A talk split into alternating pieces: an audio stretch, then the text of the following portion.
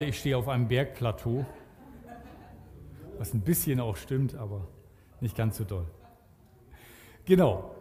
Heute geht es um Glaube, Gebet und Vergebung und was das miteinander zu tun hat. Und vielleicht habt ihr die Überschrift schon gesehen und euch gefragt, Mensch, ähm, interessantes Predigtthema, aber irgendwie, wie kommt das zusammen? Ich hoffe, dass ähm, die Predigt euch da ein paar Antworten geben wird. Es ist nämlich schon ein paar Tage her, dass wir den Text der dem heutigen vorangeht, gemeinsam uns angeschaut haben, genau genommen am 1. Mai. Also auch alle, wenn ihr alle jetzt am 1. Mai da gewesen wärt, ähm, würde ich jetzt nicht denken, dass ihr alle dann noch genau wüsstet, was da eigentlich Thema gewesen ist. Aber vielleicht das Bild, das ihr im Hintergrund seht mit dem Feigenbaum, lässt bei dem einen oder anderen so, ah ja genau, da war da was mit irgendeinem so Feigenbaum ähm, hervorkommen. Ähm, das Thema der letzten Predigt war vom Schein zum Sein. Und es ging um einen Feigenbaum, der keine Frucht hatte, und es ging um die Tempelreinigung, die Jesus vorgenommen hatte. Es war nämlich so, dass Jesus mit seinen Jüngern hungrig Richtung Jerusalem ging, an, von ferne schon so einen Feigenbaum gesehen und dachte, ah, da kann ich wenigstens die Knospen, die zu dieser Jahreszeit schon da sind, zu mir nehmen. Wenn man Hunger hat, freut man sich auch über sowas. Aber der Baum hatte keine Knospen und Jesus hat ihn verflucht dafür, dass er keine hatte. Und man fragt sich so ein bisschen, warum. Und dann geht er weiter in den Tempel und dort treibt er die Händler aus dem Tempel heraus. Äh, aufgrund der Größe des Vorhofs wird deutlich, dass er wohl in einem Bereich das exemplarisch gemacht hat, sonst hätte das wahrscheinlich Stunden gedauert. Aber das, was Jesus eigentlich damit sagen wollte, ist, hey, es geht darum, dass ihr echt seid wenn ein Feigenbaum da ist, erwartet man Früchte von ihm. Und das ist ein Fake-Feigenbaum gewesen. Und im Tempel wird erwartet, dass die Möglichkeit da ist, Gott anzubeten. Und diese Möglichkeit wurde den Menschen dort verweigert, weil die Händler überall da waren und ihr Markttreiben getrieben haben und gar keine Möglichkeit da war, in Ruhe Gott anzubeten. Und ja, es geht eigentlich darum, trägt unser Glaube Frucht oder ist er fruchtlos wie dieser Feigenbaum?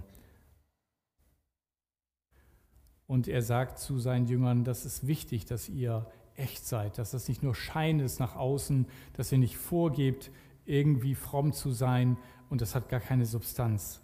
Und in Matthäus 15, 8 sagt Jesus einmal, dieses Volk ehrt mich mit den Lippen, aber ihr Herz ist fern von mir. Und es nützt überhaupt nichts, wenn wir Rituale machen, wenn wir sonntags in Gottesdienste gehen, wenn wir uns auch mal dies oder jenes Lied anhören, wenn es nicht unser Herz erreicht und unser Vertrauen und unseren Glauben an Gott stärkt und das wiederum sich zeigt in dem, wie wir leben. Und heute geht diese Stelle weiter, deswegen die zwei überschneidenden Verse nehme ich mit hinein. Und dann heißt es in Markus 11 ab Vers 20, und als sie am anderen Morgen vorübergingen, sahen sie, dass der Feigenbaum von den Wurzeln her verdorrt war. Ich habe mal ein Bild genommen von einem verdorrten Baum. Ich habe leider nicht den Original Feigenbaum in verdorrt gefunden, aber so ungefähr könnte der ausgesehen haben, der verdorrte Feigenbaum. Und Petrus erinnert sich und sagt zu ihm, also zu Jesus, Rabbi, schau, der Feigenbaum, den du verflucht hast, ist verdorrt. Und Jesus entgegnet ihnen, habt Glauben an Gott. Amen. Ich sage euch, wer zu diesem Berg sagt, hebe dich hinweg und wirf dich ins Meer, und in seinem Herzen nicht zweifelt, sondern glaubt, das geschieht. Was er gesagt, dem wird es zuteil werden. Darum sage ich euch, alles, worum ihr betet und bittet, glaubt nur, dass ihr es empfangt. So wird es euch zuteil werden. Und wenn ihr dasteht und betet, so vergebt, wenn ihr etwas gegen jemanden habt, damit auch euer Vater im Himmel euch eure Verfehlungen vergibt. Wenn ihr aber nicht vergebt, dann wird auch euer Vater im Himmel eure Verfehlungen nicht vergeben. Ja, ich weiß nicht, ob der ein oder andere schon eine kleine Liste angefangen hat bei diesem Vers, alles, was ihr erbitten werdet, werdet ihr bekommen. Schauen wir doch mal, was da Jesus mit meint. Jesus erklärt den Jüngern, wie sie nicht zu einem solchen verdorrten Baum werden. Und er sagt dazu, ist die Grundlage wichtig. Und zwar braucht es dafür Glaube, Gebet und Vergebung. Und deswegen geht Jesus gar nicht groß darauf ein, als Petrus ihn auf diesen verdorrten Baum ähm, aufmerksam macht, sondern er sagt, hey, was ihr wirklich braucht, habt Glauben an Gott. In Vers 22 sagt er das. Und das sagt Jesus auch zu uns heute. Schau nicht auf den verdorrten Feigenbaum. Schau nicht auf das in deinem Leben, was kaputt gegangen ist. Schau nicht auf das, was mal gewesen ist und jetzt nicht mehr funktioniert. Schau nicht auf dein Versagen oder das Versagen anderer, sondern schau auf Gott. Vertraue ihm, glaube ihm. Habe ich denn Glauben an Gott? Ist er mein Halt? Wenn er der Wichtigste ist, dann vertraue ich ihm, egal was da ist, egal was für ein vertrockneter Baum da ist. Wisst ihr, das Wort im Neuen Testament für Glauben heißt gleichzeitig auch Vertrauen. Glauben und Vertrauen hängt fest zusammen. Es ist nicht so, wie wir manchmal heute das Wort Glauben verwenden. Oh, ich glaube, heute regnet es noch. Das heißt, ich weiß es nicht so genau, aber ich vermute das mal. Glauben ist ein festes Vertrauen darauf, dass Gott existiert und dass er mich liebt. Glaubst du, dass in allen deinen Problemen Gott die Lösung ist? Das ist die eigentliche Frage. Die Jünger sehen diesen Baum und sind erstaunt, was Jesu Worte bewirken. Aber er will gar nicht, dass sie die ganze Zeit auf diesen Baum schauen, sondern er will, dass sie verstehen, dass ihr Vater im Himmel die Macht hat, Dinge zu verändern. Und die Frage ist, gehst du mit deinen Problemen zu diesem Gott? Oder bist du noch dabei, selber Probleme zu lösen und zu versuchen, das irgendwie hinzubekommen? Das ist ja eigentlich so die Domäne für uns Männer meistens. Wir versuchen immer gerne Probleme zu lösen und sobald ein Problem da ist, fühlen wir den unausgesprochenen Auftrag, das müsste man doch irgendwie hinkriegen. Das macht uns auch Spaß. Aber es ist immer ziemlich frustrierend, wenn die Lösung nicht sichtbar ist. Und wenn wir dann nicht weiter wissen, dann kommen wir Männer manchmal auch auf die Idee, hm, vielleicht doch mal beten. Aber manchmal fühlt sich das für so wie ein kleines Versagen an, als hätten wir das nicht richtig hinbekommen. Und es ist irgendwie so merkwürdig, wenn wir von dem Gebet sprechen als eine Möglichkeit, mit dem, der Himmel und Erde und das Weltall und uns geschaffen hat, zu reden, wenn wir da so von denken. Der alle Möglichkeiten hat. Wie sieht das aus bei dir? Glaubst du, dass nichts auf dieser Erde so wichtig ist wie Gott? Und die Frage ist ja, lebst du das auch? Wie ist das? Wem widmest du deine Zeit und deine Kraft? Wofür verbrauchst du sie? Für dein Haus, deine Wohnung, damit alles schön ist, dein Auto, deinem Hobby, deiner Karriere? Wo sind deine Gedanken, wenn sie denn mal abschweifen? Manchmal können wir auch anhand unseres Terminkalenders sehen, was uns wichtig ist. Und die Frage ist, ist Gott da auch irgendwo? Hat er auch mal Zeit, ein Zeitfenster mit dir? Und vielleicht sagst du, hey, ich habe so einen vollen Terminkalender, ich nehme Gott immer mit hinein, das ist super. Aber oft verlieren wir ihn dann auch aus den Augen. Und gibt es unverbrauchte Zeit in deinem Terminkalender, die du allein Gott gibst, wo er deine ganze Aufmerksamkeit hat. Also ganze Aufmerksamkeit heißt Handy aus, zur Seite gelegt und wirklich im Gebet sich ihm nähern. Jesus spricht nicht von einem Sonntagsglauben. Er spricht nicht davon, dass wir ein bestimmtes Zeitfenster einmal in der Woche für Gott haben sollen, sondern davon, dass wir ihm vollkommen vertrauen. Und dann erklärt er noch ein bisschen weiter, Amen, ich sage euch, Vers 23, wer zu diesem Berg sagt, hebe dich hinweg und wirf dich ins Meer, und in seinem Herzen nicht zweifelt, sondern glaubt, dass geschieht, was er sagt, dem wird es zuteil werden. Ich liebe auch dieses Buch vom Tagebuch eines frommen Chaoten, der das mit einer kleinen Büroklammer schon mal anfängt. Äh, eigentlich bin ich immer sehr für Training, aber das zeigt so ein bisschen den falschen Gedanken, mit dem wir manchmal unterwegs sind. Wenn wir versuchen, ob etwas funktioniert, dann haben wir manchmal die eigentliche Idee nicht verstanden. Die Frage ist ja, meint Jesus das wirklich, wörtlich? Das heißt, dürfen wir beten, dass ein Berg irgendwie sich hochhebt und irgendwo ins Meer schmeißt? Ich hoffe, ihr habt heute Morgen auf dem Weg hierher nochmal einen letzten Blick auf den Berg, wo die Sparrenburg drauf steht, geworfen. Könnte sein, dass einer aus den zahllosen Gemeinden heute auf dem Nachhauseweg schneller ist als ihr? Nein. Also ich hoffe jedenfalls, wir haben Urlaub in Bayern gebucht, dass da nicht allzu viel glaubensstarke Menschen leben. Sonst wird das mit dem Anblick der Alpen ein bisschen schlecht. Was meint Jesus? Jesus spricht von der Kraft, die eine glaubensvolle Verbindung zu Gott hat. Gott ist in der Lage, alles zu tun. Und seine Macht fängt nicht erst an, wenn meine aufhört, sondern er kann schon Dinge in Bewegung setzen, wenn ich noch gar nicht darüber nachdenke. Manchmal singen wir hier das Lied Waymaker im Gottesdienst. Und da heißt es in der Bridge, äh, ich übersetze mal, auch wenn ich nicht sehe, dass du arbeitest, bist du die ganze Zeit am Arbeiten. Du hörst nie auf zu arbeiten.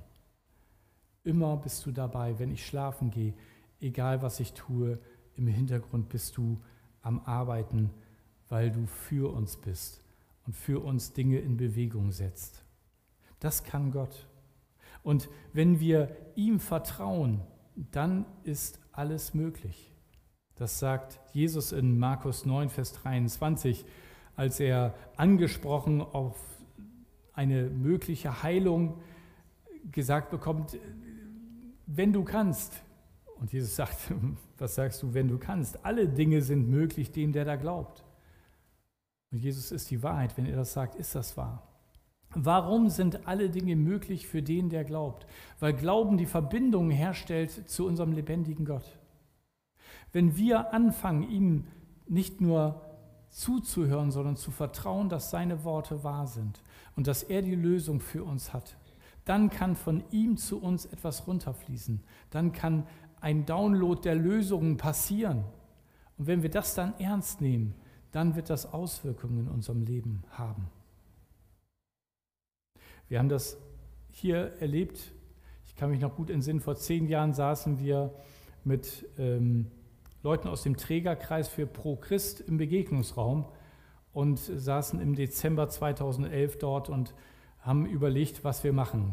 Wir hatten Pro Christ für 2012 geplant, eine große Evangelisation mit Ulrich Pazzani in der Seidenstickerhalle und die 200.000 Euro, die wir zusammenkriegen mussten als unseren Anteil, was etwa die Hälfte war von dem, was auch Pro Christ uns geschenkt hat, von diesen 200.000 waren drei Monate vor Beginn der Veranstaltung erst 17.000 zusammengekommen. Und es war noch die Möglichkeit, die Reißleine zu ziehen und zu sagen, naja, wir haben es versucht, aber das wird wohl nicht klappen. Und dann hat einer aus unserer Runde gesagt, es wird doch wohl möglich sein, dass wir 100 Leute finden, die bereit sind, 1000 Euro zu geben.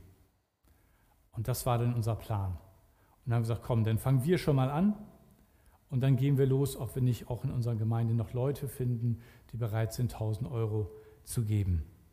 Und wir sind dann darauf zugegangen und haben sogar, als es dann darum ging, oh, mit der Werbung, äh, wir könnten jetzt noch Radiowerbung machen, aber das kostet nochmal 12.000 Euro mehr, haben wir gesagt, komm, wenn dann richtig. Und dann konnte man bei Radio Bielefeld Werbespots für die Pro-Christ-Abende hören. Und ich war ehrlich gesagt irgendwie voller Vorfreude. Irgendwie zwar Anspannung, aber auch Vorfreude, wie Gott das Problem löst. Wisst ihr, das ist immer spannend in irgendwelchen Büchern über Bodelschwingen und wie das gewesen ist, als sie alle am Tisch saßen und kein Essen war da und dann plötzlich rechtzeitig kam doch noch Essen, wenn man das so liest. Aber wenn man da mittendrin steckt und die Lösung noch nicht kennt, die letzten Seiten des Buches noch nicht gelesen hat, dann ist die Frage, vertraue ich Gott oder vertraue ich ihm nicht? Und ich kann euch sagen, das Vertrauen auf Gott, das enttäuscht sich nie. Gott enttäuscht uns nie. Und wir konnten Pro Christ durchführen und am Ende hatten wir ein Plus von 13.000 Euro. Das haben wir dann noch an Pro Christ zurücküberwiesen und waren froh und dankbar, wie Gott uns beschenkt hat. Aber ob im Großen oder im Kleinen, Gott ist alles Vertrauen wert, das wir ihm bringen können. Und weißt du, ich weiß nicht, vor welcher Herausforderung du gerade stehst, was in der nächsten Woche auf dich wartet. Ob ein Arztbesuch, wo du nicht weißt, was wird die Diagnose sein. Oder ob du gerade Schwierigkeiten auf der Arbeit hast. Oder in irgendeiner Beziehung es gerade quietscht. Nimm Gott mit hinein. Er hat eine Lösung, auf die du nie alleine kommen wirst. Und dieses Vertrauen auf Gott, das lohnt sich immer. Und wisst ihr, ich habe so gemerkt, ich bin jetzt schon ein paar Tage mit Gott unterwegs und am Anfang ist es noch so, eigentlich so ähnlich wie, wie bei unseren Kindern oder wie bei mir selber auch. Am Anfang freuen wir uns immer über Geschenke. Wir beten um etwas und wenn Gott uns dann etwas geschenkt hat, dann sagen wir Hurra. Und wenn man so langsam älter wird, dann werden die Wünsche langsam weniger und man guckt immer mehr auf die Personen, die einem eigentlich was schenken und wie viele Gedanken die sich gemacht haben und wie viel Liebe da drin steckt, wenn sie etwas verschenken. Inzwischen bin ich langsam selber in dem Alter, wo ich gar nicht mehr so richtig weiß, was ich mir noch wünschen soll, weil ich finde eigentlich, dass ich alles Wichtige habe, was ich so sonst äh, brauchen könnte. Und ich freue mich einfach, Gemeinschaft mit denen zu haben am Geburtstag, die ich lieb habe und die mich lieben. Und dann ist das nur ein Ausdruck von ihrer Liebe. Aber das ist gar nicht das Wichtigste, sondern die Gemeinschaft mit ihnen. Und so geht mir das auch mit Gott. Es geht mir gar nicht so sehr darum, dass Gott meine Probleme jetzt in jedem Fall immer lösen muss, auf die Weise, wie ich mir das denke. Er hat meistens sowieso noch andere und bessere Lösungen als ich. Aber ich weiß, er ist bei mir. Und wenn er bei mir ist, wenn Gott für uns ist, wer kann dann gegen uns sein? Was soll denn dann bitte schön passieren? Wir sind in seiner Hand. Und selbst wenn die ganz großen Krisen kommen, und wir erleben das gerade mit dem Krieg in der Ukraine und auch mit Corona wissen wir noch nicht, ist das jetzt schon vorbei oder kommt zum nächsten Winter wieder mit dem Lockdown, was auch immer. Hey, Gott wusste das. Er ist nicht völlig aus dem Konzept, weil das passiert, sondern er hat einen Weg in und durch diese Zeit. Und manchmal ist das kein Weg, den wir uns aussuchen würden. Manchmal verstehen wir auch seine Wege nicht. Aber ich habe gemerkt, es ist immer gut, was Gott tut. Ich habe einen Text gefunden von einem unbekannten Autor, den ich euch weitergeben möchte. Und der hat mich selber berührt und ich dachte, vielleicht geht es euch damit auch so. Da schreibt derjenige, wenn Gott heilt und wen Gott heilt, den verletzt er zuvor. Wen Gott aufrichtet, den stürzt er zu Boden. Wen Gott erweckt, den lässt er zuerst sterben. Tief reißt er den Boden auf, wenn er seine Saat in unser Leben wirft. Er zersprengt die Fundamente, auf die wir unser Haus bauten, wenn er uns zu seinem Tempel macht. Ehe wir lachten können, lässt er uns bitter weinen. Männer verlieren ihre Kraft, damit er sie gebrauchen kann. Wenn es morgen werden soll, müssen wir vorher durch die Nacht. In unserem Dunkel lässt er sein Licht aufleuchten. Gott arbeitet gründlich, fängt tief unten in uns an, wenn er uns verwandelt. Es tut weh, Herr, aber ich sage Danke. Wisst ihr, das Problem bei mir ist, dass ich denke, ich kriege vieles alleine hin. Und vielleicht bin ich der Einzige hier im Raum, dem es so geht. Aber vielleicht auch nicht. Und ihr teilt mit mir die Erfahrung, dass das manchmal ganz schön schief geht und dass ich etwas übersehen habe, dass ich jemanden verletzt habe, dass meine Worte doch nicht so gut waren, wie ich dachte und dass dadurch etwas kaputt gegangen ist. Und es war nicht Absicht, aber es ist passiert. Wenn wir mit Gott gehen, kann das sein, dass er uns durch manches tiefe Tal führt. Aber nicht um uns zu ärgern und um zu gucken, ob wir im Dunkeln Angst haben, sondern damit wir erkennen, wie wenig wir im Griff haben und wie viel er. Damit unser Vertrauen wächst und wir aufhören, bestimmte Probleme alleine zu lösen. Und je mehr wir das entdecken, desto dankbarer werden wir. Ich frage mich manchmal, wie Menschen ohne Gott eigentlich leben können. Wie, was Atheisten ihr Unglaube bringt. Man kann irgendwie mit Materialismus so dieses Welt, die, diese Zeit auf dieser Welt ausfüllen und irgendwie hoffentlich hat man so viel Geld, dass man sich das leisten kann, was man nett findet. Aber doch spätestens, wenn Alter, Krankheit, und letztendlich der Tod auf uns warten, was bleibt dann? Es bleibt nur die Hoffnungslosigkeit, wenn ich geglaubt habe, dass dieses Leben alles ist und danach nichts passiert. Aber wenn es etwas darüber hinaus gibt, wenn etwas da ist, das meinem Leben hier Sinn gibt, weil es eben nicht mit dem Tod ausgelöscht ist, sondern meine Seele ewig lebt, dann will ich das doch hier wissen. Dann will ich doch den kennen, der mich so geschaffen hat, dass ich, nachdem ich meine sterbliche Hülle irgendwo gelassen habe, bei ihm sein darf. Und dann will ich wissen, wie ich hier ihm schon vertrauen kann, damit mein Leben hier gelingt und darüber hinaus.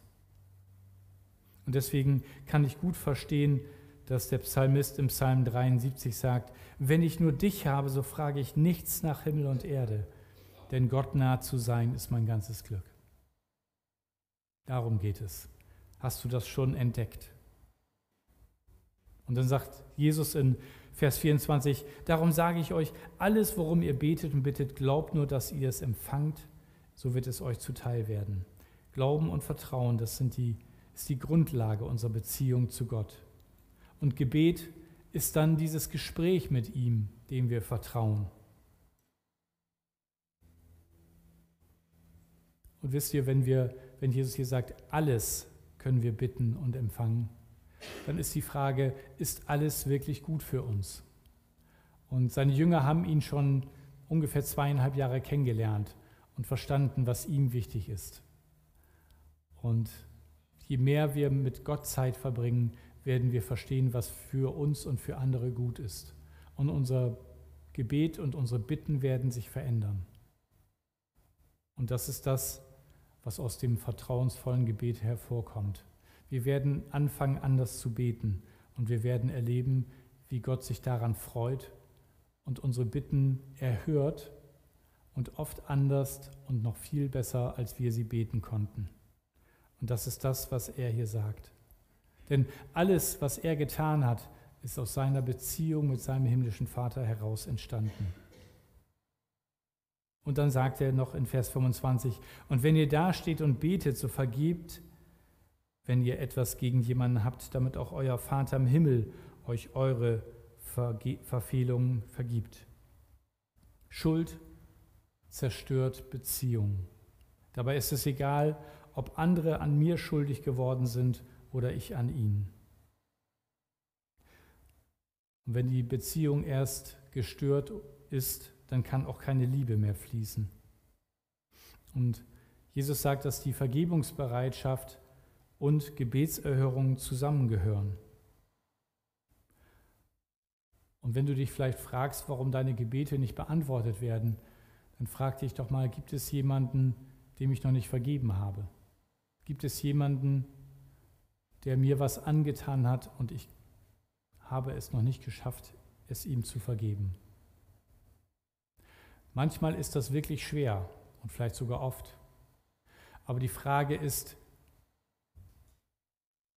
wollen wir in dieser gestörten Beziehung bleiben? Sind wir bereit, den Schmerz loszulassen, den Stolz zu überwinden und dem anderen wirklich zu vergeben?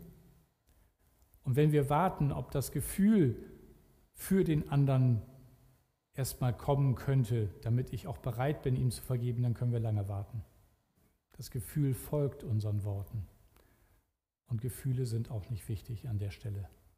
Es geht darum, sind wir bereit, dem anderen zu vergeben. Jesus erzählt ein ganzes Gleichnis von dem Scheißknecht, der Milliarden in unserer Währung umgerechnet einem König schuldete. Und der König, als er ihn bittet und bettelt, erlässt es ihm.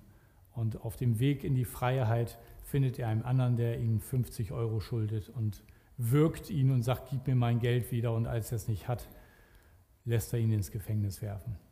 Und Jesus sagt, hey, wenn ihr euch so verhaltet, wenn ihr verstanden habt, wie viel euer himmlischer Vater euch vergeben hat, dann hört bitte auf, dem anderen was nachzutragen. Und nebenbei erwähnt, wer trägt denn bitte schön wenn du dem anderen etwas nachträgst. Das strengt dich an. Das macht dein Leben kaputt. Wenn du dir also etwas Gutes tun willst und deiner Beziehung zu deinem Nächsten, vergib dem anderen. Das beten wir eigentlich auch im Vater unser. Und vergib uns unsere Schuld, wie auch wir vergeben unseren Schuldigern. Das ist ein Konditionalsatz. Also er vergibt uns unsere Schuld, wenn wir anderen vergeben. Wir können keine Vergebung erwarten und das meint Gott todernst, wenn wir nicht bereit sind, anderen zu vergeben. Ich habe eine Geschichte von einem Pfarrer gehört, in dessen Gemeinde ein großer Streit war und zwei Parteien wollten einfach nicht ähm, klein beigeben und haben sich die Köpfe heiß geredet. Und er hat es nicht geschafft, sie irgendwie zusammenzubringen. Und dann hat er am Sonntag im Gottesdienst, ähm, gegen Ende des Gottesdienstes, wieder Gemeinde gebeten, zum Vater unser aufzustehen und betete laut, damit alle mitbeten können, das Vater unser und an der Stelle, und vergib uns unsere Schuld, Amen. Und beendete den Gottesdienst. Und dann kamen einige ganz empört, dass er das Vaterunser abgebrochen hätte. Das könnte er doch nicht machen. Das wäre doch gar nicht vollständig gewesen. Und er sagt, ja, wie geht es denn weiter? Ihr seid doch eh nicht dazu bereit. Und dann waren sie tief beschämt. Meinen wir das ernst, was wir beten und was wir sagen? Wenn wir das tun, dann wird daraus Leben emporgehen. So ein Baum, ein lebendiger, starker Baum, der Früchte bringt, so soll unser Leben sein. Wenn wir nicht vergeben, dann ist das, als wenn man die Wurzeln abschneidet und irgendwann wird er verdorren. Darum lasst uns das ernst nehmen. Ich möchte euch noch drei Fragen am Schluss weitergeben vertraue ich Gott in jedem Bereich meines Lebens. Manchmal haben wir so in bestimmten Teilen unseres Lebens, sagen wir ja, auf jeden Fall. Und dann gibt es wieder so Teilbereiche, wo wir sagen, ach, ich weiß gar nicht, ob Gott sich dafür interessiert. Tut er. Vertraue ich Gott in jedem Bereich meines Lebens? Und die zweite Frage, wofür will ich beten? Denn das ist die spannende Frage wenn wir einen himmlischen Vater haben, der unsere Bitten hört. Wofür will ich beten? Frag ihn doch mal, wofür es sich lohnt zu beten. Vielleicht kommt dir ein Gedanke, auf den du bisher noch nicht gekommen bist. Und gibt es jemanden, dem ich noch vergeben sollte? Gibt es da jemanden? Fällt dir ein Name, eine Person ein? Dann tu es. Du kannst es gleich in der Stille tun während wir das Instrumental hören. Und denk immer dran, dein himmlischer Vater vergibt dir viel mehr, als du anderen vergeben kannst. Wenn wir Vergebung empfangen, dann sind wir aufgerufen, sie auch weiterzugeben, weil Gott liebt heile Beziehung. Liebe kann nur fließen zu Gott und zum Nächsten, wenn wir einander vergeben. Lasst uns das sehr ernst nehmen. Amen. Danke, Jesus. Danke, dass du uns vergeben hast und dass du dich freust, wenn wir das genauso weitergeben. Und vielleicht ist jemand hier, der sagt, ich habe mit Jesus noch gar nichts am Hut. Dann lade ich dich ein, in der Stille dein Herz ihm zu öffnen und ihm einfach zu sagen, Jesus, hier bin ich. Ich möchte, dass du in mein Leben kommst und mein Leben neu ordnest. Danke, Jesus, dass wir bei dir nicht die richtigen Worte finden müssen, sondern dass du auf unser Herz achtest und wie wir es meinen. Danke, dass du jetzt hier bei uns bist. Amen.